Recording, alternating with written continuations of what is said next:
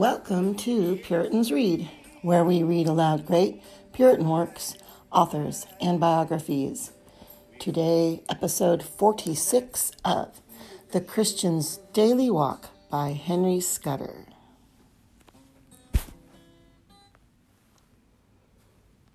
The parts of man which are kept by this peace of God are the heart and mind. By heart is meant the will and affections. By mind, the power of thinking and understanding.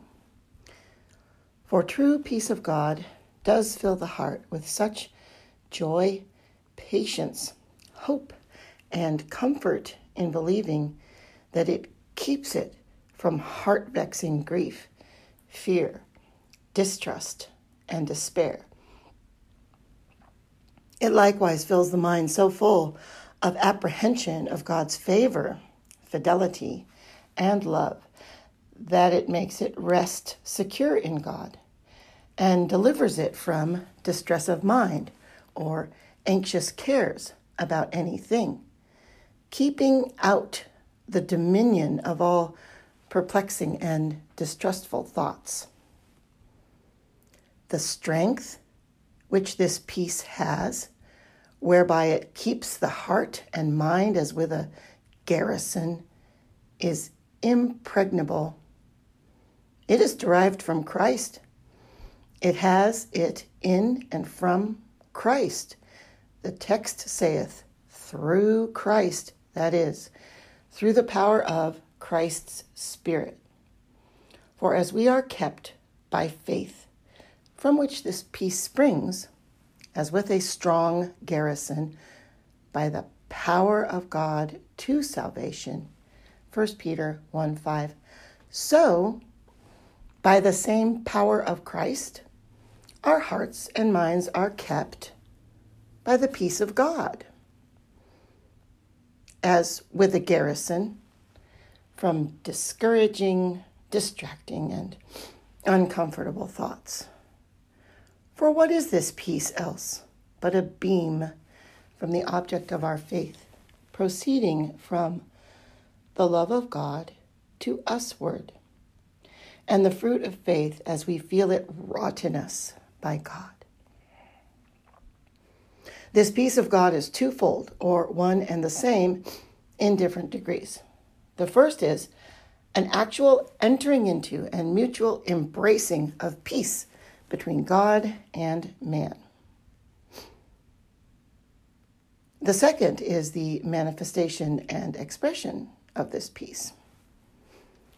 The first is when God and man are made friends, which is when God is pacified towards man and when man is reconciled unto God, so that now God stands well affected towards men and man has put off enmities against God which mutual atonement and friendship, Christ Jesus, the only mediator between God and man, 1 Timothy 2 5, has, by his satisfaction and intercession, wrought for man, and by his Spirit applies unto and works in man. For until this atonement be applied, God, in his just judgment and holy displeasure, is an enemy unto man for sin. Psalm 5 5, Romans 5 10. And man, in his evil mind and unjust hatred, is an enemy unto God. Colossians 1 21. And unto all goodness through sin. The first peace is peace of God with man, inherent in God, working the like disposition of peace in man towards God, and is the fountain from which the second floweth.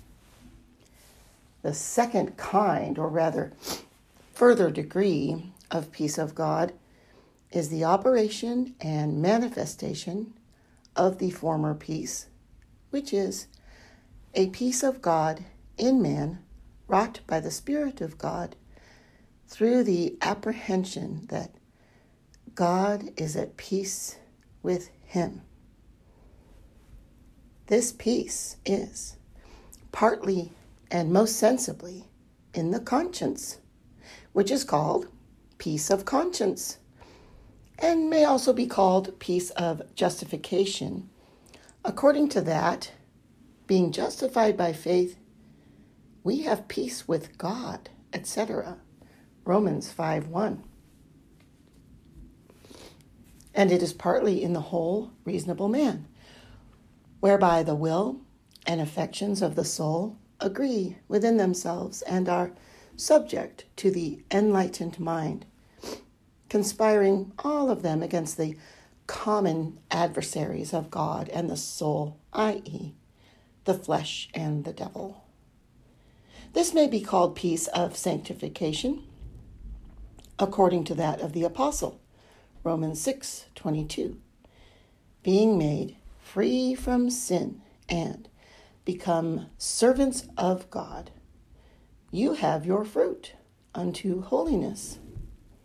This is the agreement of all the members to become servants to righteousness unto holiness. Romans 6 19.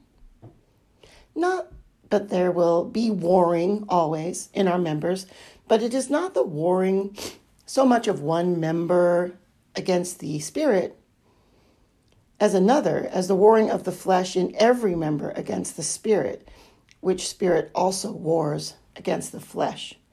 This conflict between the flesh and the spirit, beginning in man, as soon as the spirit has wrought the peace of holiness in setting the soul in order.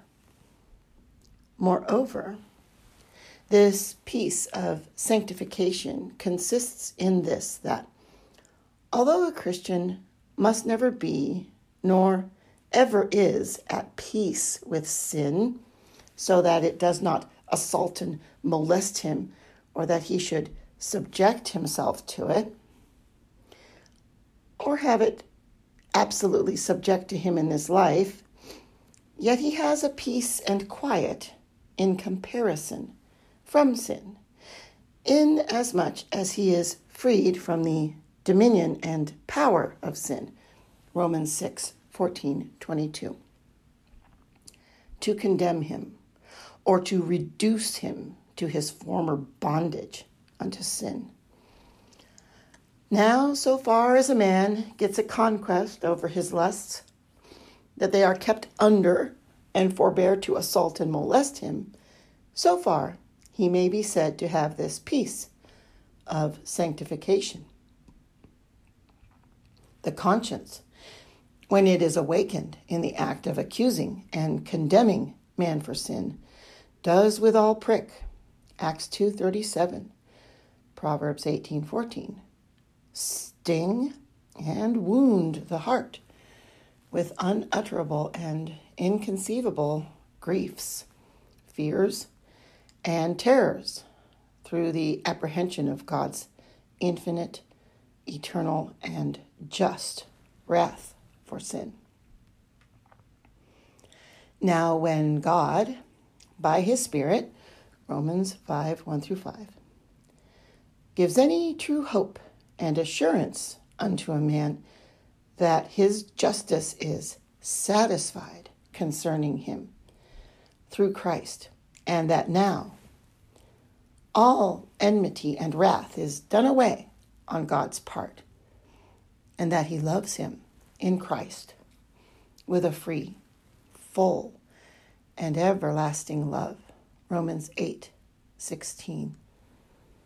Hereby, he speaks peace to the conscience, having done away all the guilt of sin which before molested it through sense of God's anger and fear of punishment. Hence arises peace and comfort in the conscience, which therefore is called peace of conscience. Thus the mind ceases to be perplexed, and by faith in Christ's death through the Spirit, becomes quiet within heavenly tranquility, resting on the word of promise, and according to the measure of clear apprehension of God's love in Christ, in the same measure is at sweet agreement within itself, without fear or trouble. John 14 27. And in the same measure, he has peace of conscience flowing from the assurance of justification. As soon also as a man begins actually to be at peace with God, his lusts do begin to be at war with him, rebelling against the law of his mind, which yet by little and little shall be subdued and conquered, which conquest, though it be imperfect in this life, yet by virtue of the peace now made with God, if he will improve it by seeking help of God and taking to him the complete armor, fighting manfully under Christ's banner. Ephesians 6:10. He may so prevail against them that they do not so often nor so strongly assault him as in former times. Now, so far as the powers and faculties of man agree in their fight against sin and subdue it, that it does not assault and molest him, he may be said to have the peace of sanctification. The first peace, whereby God is pacified and is become propitious and gracious to man, is absolutely necessary to the being of a Christian. The second, which rests from the manifestation of this peace unto man and the sensible feeling of the operation of this peace in man is not necessary to the being of a Christian, at least in a sensible degree of it.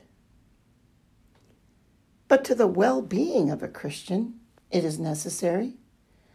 For a man may be in the favor of God and yet be without a sense of this peace in himself, because this peace of conscience does not flow necessarily from the being in God's favor, but from knowledge and assurance of being in his favor. Now, a man, in many cases, may lose for a time his sense of God's favor, his faith being overclouded with fears and unbelief, as it was with David after his adultery, etc. Psalm 51, 11, 12. Who yet was upheld secretly by his right hand, as the psalmist was in another case, Psalm 73, 23. By virtue of that first peace of God, yet until God gave him the sense and feeling of his loving countenance, he could not enjoy the comfort of it. Yea, though God, by Nathan, in the outward ministry of his word, had given him assurance of God's loving kindness, saying, The Lord has put away thy sin, thou shalt not die. 2 Samuel 12 13.